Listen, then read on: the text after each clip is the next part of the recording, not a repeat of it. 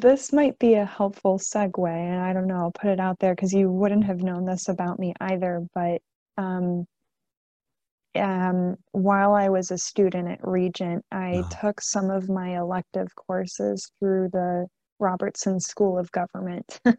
oh, okay. and I had attempted to um, um, like get a certificate in pu- law and public policy, Oh, but they wouldn't allow me to count classes towards both of ah, those like programs or tracks. So I, I didn't end up doing that much, but ah, um, that that's been sort of an element of my education and background that okay. uh, like I've continued. Yeah. Um, what got you interested in in taking the electives in, in that area? Um, when I was an undergrad student, Mm, I had double majored in psychology and fine arts, okay. and um, I I had the opportunity to go on a study abroad to Italy for art, but realized if I did that, I wouldn't have enough time to finish my credits for psychology. So like, I can't do that, Oh no. unfortunately. But then I realized in not going, I actually had more space and time. So I'm like, oh, what the heck? I'll pick up a minor in political science. Oh science. wow. And I think, yeah, why not? And a lot of people were like, I mean, okay, like I'm not really sure how those things are related. Um, but I I really enjoyed. I mean, I was interested and enjoyed all three of those things in all of my classes, but I really started to appreciate sort of the overlap between each of those things, like Mm, creativity and mental health, or uh-huh. uh, law and public policy and healthcare, or like even taking a philosophy course on aesthetics and Mm, how that sort of intersected with like psychology and beauty and our conceptions of that. So um, I I just I just found that really interesting. So I yeah. looked for an opportunity to sort of continue that while at Regent. That's really cool. Yeah. Um, okay, yeah. So I um let's see, how do I so at Regent, um, I come from more of like a I come from Ohio, like Southern Ohio in the country, kind of like the Bible Belt area. And Mm-hmm. uh I've always been I've always considered myself mostly conservative politically. Mm-hmm. And um and then coming to Regent and especially in the psychology program, I found that my views are kind of in the minority. And Mm-hmm. um and then me and my wife are talking about it and when we let's even we were talking about conceptualizing conceptualizing our clients and one of the normal or i guess most used ways to conceptualize our clients especially for like a case presentation is through Hays addressing model Mm-hmm. and we were talking about um, i don't know if you know like candace owens or larry elder or some of those names but we were talking about they none of these people would say that these parts of the addressing model makes up their like their most salient uh, identity like variables i guess Mm-hmm. um, and they view the world much different than someone who doesn't align politically with them Right. and so we were we were saying like no one even we never even ask our clients um, where they are like either a democrat or republican and especially in the last few years i remember i lived in maryland for a while and i had to i was looking for places to live Mm-hmm. and a lot of the websites it, it, people were advertising an extra room and they and it was around the time of like the trump election i think and they would just say like if you voted for trump don't even think about like reaching out to me Oh you know no. and and so yeah it is very divisive in many ways currently and we don't even really discuss that with our clients or conceptualize them Yeah. through this Yeah. lens so and then i reached out to um um dr richard redding Mm-hmm. uh, he had written uh, there was a on the apa's website they had a article on socio-political values and uh, psychology in our clients and then so he put me in contact with you and lo and behold, you graduated from Regent University as well. And yeah, yeah. oh yeah. So can you just kind of um can you talk through, I guess, uh, what your experience has been like and what your kind of current research interests are, and um, maybe how your your political science and uh, you know long government education has mm-hmm. kind of helped you in thinking through these issues? Mm-hmm. Yeah. Um, it was like around 2015 that I had finished my dissertation, which had incorporated a lot of feminist topics okay. um, and research. And at the time, I would have identified as a feminist and um, like just didn't really view those things with too much of a critical perspective uh-huh. um, uh-huh. and maybe a little bit naively um, and it wasn't until like after finishing my dissertation that i read um, christina hoff sommers book who stole feminism which uh-huh. i think was published in like 1995 so it's a little outdated now but a lot of what she described that was happening culturally at that time and um, like trending was really alarming to me like that mm. government had funded a huge amount of money based on research that was very misleading and distorted and mm. has continued to have a ripple effect i think uh-huh. even today like people still sort of um, buy into certain assumptions i think like one of the examples was about like young girls having low self-esteem in a way that boys didn't and that mm. resulted in like this really like big social concern but really like the research was really misconstrued mm. and distorted and that was one example of kind of many but in reading that i it just sort of catalyzed this process where i started reading more and more and more books yeah. watching lectures, uh, like getting my hands on anything that like would start feeding my insatiable curiosity at that mm. point. And um, I really came to feel frustrated that like, okay, my dissertation, I wish I could redo it now because I realized like it, it was sort of adopting an ideological perspective without really appreciating like the full picture of like human dynamics, the uh-huh. relationships between men and women, things like that. Uh-huh. And um, concurrently, like I remember having attended uh, like a professional conference and sitting in like the audience for one of those like um, not like the breakout sessions, but like the big ones, like an opening mm. session with everyone. And the speaker was making like derogatory comments about conservatives. and I was sitting there and I'm like, regardless of what my personal values are or like how I identify personally, like this is really unprofessional and inappropriate. And huh. everyone is reacting like this is okay and it's not okay. Mm-hmm. Um, and i just couldn't help but think like if the roles were reversed if like we were making fun of democrats or liberals like it would not be okay as well yeah but how did things get to this point where it's okay to shame what is clearly a minority in the profession uh-huh. um, and at that time i had I just started Googling, like, who's a conservative psychologist? because, like, surely there's got to be some people here. and I didn't find very many, but one of the people I found was Lee Jussim, who's um, a professor, I think now dean um, at Rutgers University. Oh. And he's a social psychologist and studies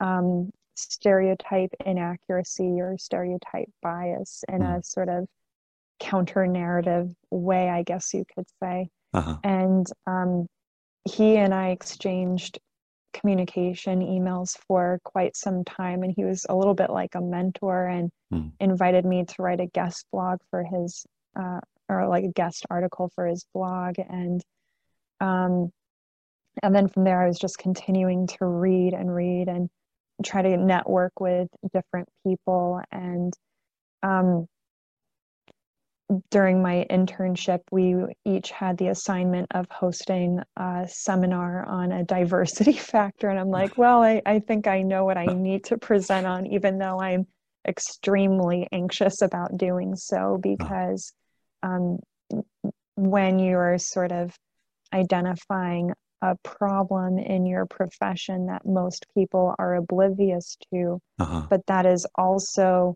kind of emotionally salient uh-huh. because uh-huh. when you're sort of um, questioning something about a worldview perspective that people possess, it uh-huh. it hits a like a fundamental chord.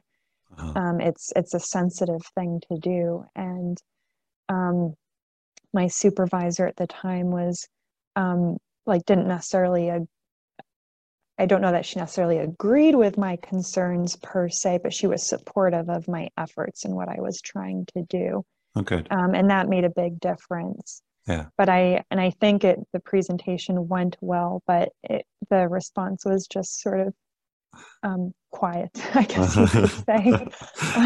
maybe there's some crickets after, and thank you very much. Now we'll move on. and this was a sort of environment. It was also around the time of the 2016 election, mm. and um, I remember like showing up the night after the election outcome to um, our like de- like kind of like a departmental meeting, I guess you could say. And literally, we had a moment of silence. It was like people were grieving the loss of a public figure or, you know, like a, yeah. a tragic national event like 9 11. Yeah. I don't know. But I, I was sitting there thinking, like, I'm I'm not like pleased about who's who uh-huh. the president is uh-huh. but like i'm not grieving like i don't know why we're sitting here doing this right now and if the outcome had been the opposite like i still wouldn't know think like this would be something we should be doing it yeah. just struck me as very peculiar yeah um and it anyway so after that seminar, I just realized like this is too important. Like I want to write about this. I want to research this more. Mm. Um, and um, that's when I really started working on that, um, like the the outline and the research and the draft for the um, the paper that I published or that my colleagues and I published on the ideological um, kind of diversity problem and its implications for clinical practice. Mm. Um, and that took a couple years to sort of get that out and published, but I think the response was pretty positive. And from there, it sort of opened the door to other opportunities that I've been really grateful to have. And um, just, yeah, it's just one thing has kind of led to another. And um, I've taken whatever opportunity I can to talk about this because I think a lot of people in our profession um, are either very committed to a particular uh, like ideological agenda, for lack of a better way to put it, uh-huh. and then others are just sort of oblivious to mm. sort of what's happening as yeah. I see it. Yeah. So. How um how has anyone reached out to you because of the work that maybe was oblivious to it? And they're like oh i didn't even realize this was happening. Um hmm. I don't think so. Not that yeah. specifically but i i did get other emails um, and messages from people saying like thank you for doing this. This uh-huh. is really important and needed yeah. right now. Yeah. Um i hadn't re- to be honest with you, I was expecting blowback. I was expecting uh-huh. to have difficulties finding employment or uh-huh. I don't know why. Yeah. Like, maybe that was a little bit of catastrophizing on my part. But I mean, th- these things have happened to people in the country nonetheless. Uh-huh. Um, and um, I didn't get any negative pushback, I would say. If anything, if I have colleagues or others in the profession who maybe don't agree or don't see things uh, in a similar way or just don't say anything i hmm. suppose mm. yeah yeah um because one of the in your in the article that you published along with mm-hmm. others is uh, the implications of ideological bias mm-hmm. in social psychology and clinical practice. Um, mm-hmm. You write in there about multiculturalism, and you say um, expressing contrarian views may be perceived by the faculty as unwillingness to internalize the generally accepted socio-political activism mm-hmm. espoused by the profession and will likely be met with disapproval. And you mm-hmm. you also cited some other articles that talked about um, discrimination on uh, against people with a different political leaning in terms of like either grants or or people coming to speak for maybe the school stuff like that. So i mean um it you know it can make sense that that knowing that information and then publishing it you might maybe you, you said catastrophize a little bit and think how is this going to affect my employment? and stuff like that. But um yeah can you kind of speak to that a little bit about the expressing yeah. contrarian views yeah um I could give an example too during one of my training experiences, sitting in a seminar where the psychologist providing the presentation told us, like, if you are not fighting against oppression, you are contributing to it. Mm-hmm. And I'm like, well, like, I mean, what a thing to tell people. Um, that presupposes that the world can best be understood in an oppressor oppressed uh-huh. lens. And that has a whole lot of implications attached to it. Um, and i i think a strong case can be made for why that's an incomplete or uh, inaccurate way of viewing the world. Yeah. Um, i mean just using kind of a sort of remote example is like the way that we think about bullying has really changed over the years. We used to think that there are bullies and there are the bullied uh-huh. in schools, let's say. But in reality, like those categories overlap much more than we would generally think at face value that mm. people who bully have been bullied and vice versa. Mm. Um, people's roles in society are much more complicated and changing continuously. And so, if you don't agree with that worldview perspective, then uh-huh. to be told that as a trainee is, I mean, I think that's indoctrination personally. I know that's uh, a word that some people might react to, but yeah. I, I, you are hard pressed to find like consistent evidence to say this is a fully accurate worldview. And if you were kind of hypothesizing uh-huh. that this is one way of looking at things, or in some situations, then you shouldn't be drawing that conclusion at the end of the presentation. Uh-huh. Um, and I'm kind of forgetting the second part of your question, but I know there was something I wanted to say to it. Uh-huh. Um, oh, well, in terms of um, like being concerned for my career and mm. speaking about this and whether that was justified or not. Mm. Um, I mean, I don't know. I mean, I suppose I haven't been looking for a job or haven't necessarily applied to many positions hmm. since mm. um, publishing that. So I've yet to see if that will affect me in some way. It's still okay. early, I suppose. It's only been two years. Yeah. But I know in the process of working on that article, like in the early stages when I was looking for co authors, um, a few people I had reached out to said, I'm very supportive of this and I'm happy to provide feedback, mm. but I, I can't, I I'm not able to participate on that because I haven't become licensed yet or I haven't gotten my first job out of. Training uh-huh. yet or uh-huh. whatever it might be uh-huh. or it might jeopardize my visa status and so i i can't i can't work on this with you uh-huh. and i completely understood that and respected that but i mean clearly like there is yeah. a concern if multiple people kind of yeah. perceive a risk in doing that yeah um and um but but I think one thing that has been um, that has stood out to me through the publication process too is like when we submitted the manuscript for publication, if they are sort of refusing to publish it with insufficient grounds based on like maybe this needs to be developed more or we think this is weak or you know legitimate criticisms uh-huh. then it's sort of reinforcing the concerns in the article you know uh-huh. Um, and so that i think that has maybe been helpful mm, okay can you talk a little bit uh, so you mentioned in the article too about the apa's publication for guidelines for boys and men. Mm-hmm. Um, and I've heard, I've read through it, and and it.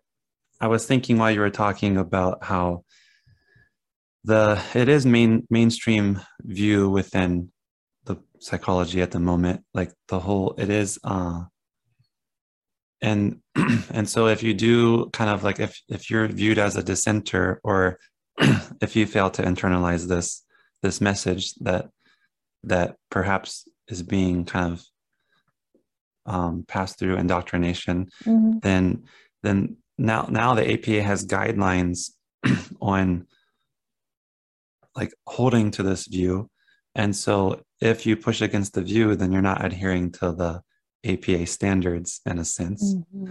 and um, yeah, yeah, yeah. I mean that's one of my concerns too. Is that um, in order to effectively practice in our profession that you like we would all need to meet some ideological litmus test mm. um, and for those who aren't concerned about it i mean just think about it from another perspective like imagine and maybe this was the point at one point in time in uh-huh. history that like to be in academia you had to be a conservative and you yeah. had to have like certain religious beliefs or a certain family structure. Uh-huh. And we would see that today as sort of antiquated and inappropriate. Well, I mean, now it's just on the other end of the political spectrum, I think. Yeah. And I'm concerned that, like, um, you, we would have to like pass an ideological litmus test to become licensed, to become boarded. I mean, in a in a sense, there are those feelers out there to try to gauge that when you write your diversity essay for uh-huh. internship applications. Um, you may be able to find some neutral ways of writing about it, but by and large, you know that there's something that's expected of you to say. Yeah. Um, and using certain language, using certain terms and phrases. Uh-huh. Um, and it uh, yeah, I'm I'm concerned about that. Um, yeah. And I think even the multicultural guidelines that APA has published, and I think they may have updated it more recently too, although I'm not 100% sure. Um, there's a lot of concerns and flaws with those that I think when you're in graduate school or during training, um, we're just kind of not informed about or it's not discussed. And mm. there's a very helpful text um, that I would recommend okay. students have. It's a big one, but it's just fascinating as far as textbooks go. um, it's by Frisby and O'Donohue, published in 2018 Cultural Competence in Applied Psychology an evaluation of current status and future directions. And um, they really kind of get into the weeds about what is going on with um, um, multiculturalism, cultural competency, cultural sensitivity, and how these constructs are not well defined, how it's difficult to measure these things. What do we even mean by them? Uh-huh. Are they kind of a substitute for ethnic and racial identity more than anything? Mm. Um, and uh, like just the problems with sort of measuring these things too. Like, what does it even mean to be competent at something? Uh-huh. And how would we know? And is that I mean, by and large, a lot of studies base that on self report, which is very unreliable when it comes to sort of a performance based measure where there's a lot of pressure to be competent and a lot of pressure to not acknowledge areas of weakness. Yeah. Um,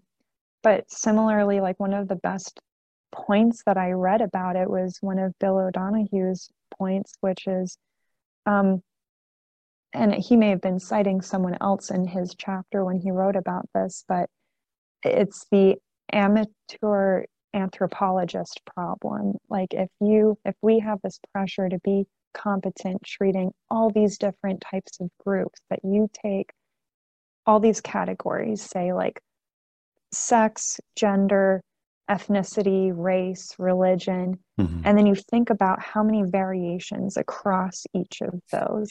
Uh-huh. and then you multiply those. And so now you have to develop competency to work with you know yeah. like very specific things. And to really become competent and develop expertise could require a lifetime. So how realistic is this really? Uh-huh. Um, and there's something to be said i think about sort of the fundamentals of human nature about universal values that mm. sometimes gets shortchanged in these discussions Mm-hmm. Um, and it's not to say that we don't need um, like broad based standardized norms for certain things like in testing and whatnot. Yeah. yeah. Um, and those are appropriate. And it's, there's something to be said about learning to work with people who are different from yourself. Uh-huh. Um, I'm not discounting any of those things, but I there's a lot of unanswered questions when it comes to multicultural competency that mm. I that need to be answered and explored, especially when from an ethics standpoint we're expected to abide by these standards. Uh-huh. Uh-huh. Yeah, because if the if the lines are vaguely drawn, then how are you gonna and how are you going to know when you've crossed the line or when you've committed a right an right. ethical yeah and uh, another interesting thing that gets brought up in some of these texts too is um, sort of the the room or need for maybe conscience clauses too so mm. At what point does um, like specific mandates for um, cultural competence sort of impede upon the right of the counselor or the therapist or the psychologist. Uh-huh. Um, and historically, APA has um, really opposed conscience clauses, and mm. maybe they did so because they feared like that this would um, sort of enable right wing psychologists to enforce mm. religious dogma in therapy, perhaps. Uh-huh. But maybe now they might feel differently if it obligates a, a, very liberal or progressive psychologist to do something that they don't agree with ideologically yeah. or morally. So um, it's interesting to kind of um, try to flip those scripts in a way to think about it from different perspectives. Uh-huh. I, but I think there is something to be said about sort of protect, protecting the clinicians' rights yeah. as well. I spoke with I spoke with a kind of a I would say conservative Christian psychologist who was saying like according to these guidelines I I I am supposed to be trained and be competent in providing therapy to to people that maybe I strongly disagree with, or I strongly disagree with the type of service uh, that I am I am required to be competent in. Mm-hmm. But but how many psychologists out there can can deliver good therapy to like a, a fundamental Muslim client or a fundamental Christian client uh, who's politically right right wing or right leaning, and how are they how many people can do that maybe as effectively as I can? And right. Yeah. And it's kind of like a double standard in that sense, I think sometimes, perhaps. Yes. Yes, I think so. Mm. Um, recently, or well, last month, I gave a lecture at University of British Columbia sort of on this topic, and it was funded through the Heterodox Academy, and um, the professor from the I, I think like their equivalent of the like School of Counseling and Uh-huh. Psychology program had explained to me like he noticed a lot of their students um, like felt largely unprepared from their Mm. training to start working with um, clients who were maybe ethnic and racial minorities, but also having very um, morally conservative values. Uh, And suddenly, like, we're really disoriented and confused because it just didn't fit, like, um, sort of the way in which these topics are broached in the classroom, which is you start to kind of um, almost like uh, conflate like certain ethnic identities with certain moral value systems. When in uh, reality it's much more complex and diverse really uh-huh. um, which is kind of ironic Yeah, I, it makes me think I um my grandfather was a missionary in the Philippines and he the, over in the Philippines they wear these things called um it's like their their dress shirt type of they wear it to like weddings and it's called um ah the name's escaping me right now but it's like it's like a dress shirt that Filipinos wear it's like very traditional uh he brought some back from the Philippines and he gave me one and um I I wore it. It's I wore it to like a Sunday church service or something, and there were some Filipinos there, and they were like they noticed it, and they're like, oh, and they they commented on it, and then we started talking. I was, oh yeah, my grandpa was a missionary there. I've been there a couple of times, and and they they like really appreciated it in a sense. yeah. Um, but from what I learned in the classroom, it's like that's cultural cultural, yeah. and i just feel like that's not my experience in real life. And and if you are constantly fed you can't do these things you're going to offend someone or you're going to you're going to look bad for doing it then i feel right like it right. you're going to you're going to be scared at what's all the minefields out there and Yes, and Yeah. and I think so a lot of the diversity trainings that have taken place in corporate settings, for instance, a lot of the research is showing now that like they are having unintended consequences. And mm, so good intentions is not the end all be all. uh-huh, Um, it it starts to make people um, like more anxious to interact with people who are Yeah. culturally different yeah which is really sad. Um, and it makes people um, like m- almost like more disposed to like perceive insult or offense or to read uh-huh, into things, which is obviously very counter from like a CBT framework. Um, but I yeah remember like sitting in multicultural class and reading about microaggressions and how like one of the examples is asking someone probably an ethnic minority while you're on an airplane where they're from is a microaggression. Uh, and i was sitting there thinking like i mean on an airplane isn't everyone from from somewhere somewhere going yeah. somewhere? Like and isn't that like just normal conversation people make? Yeah. Like when you're sitting next to a stranger and you're just making small talk and uh-huh. to start to like um, over incorporate uh, those types of situations i think is really unfortunate yeah and and so like with that said too like one of the recommendations often in multicultural training is that you bring up in therapy um, uh, almost like ahead of any particular instance Hmm. of like you know if i microaggress against you and uh, like please forgive me in advance for my lack of knowledge which i mean that might be fair. Like if you're yeah. really working with someone different you might say like i i'm not actually all that familiar and maybe you can help me understand. Yeah. But like almost starting to prime clients to like perceive offense rather than really just forging on that like uh-huh. human relationship and uh-huh. rapport. So i get concerned about that yeah. um, like especially perceive offense regardless of intent.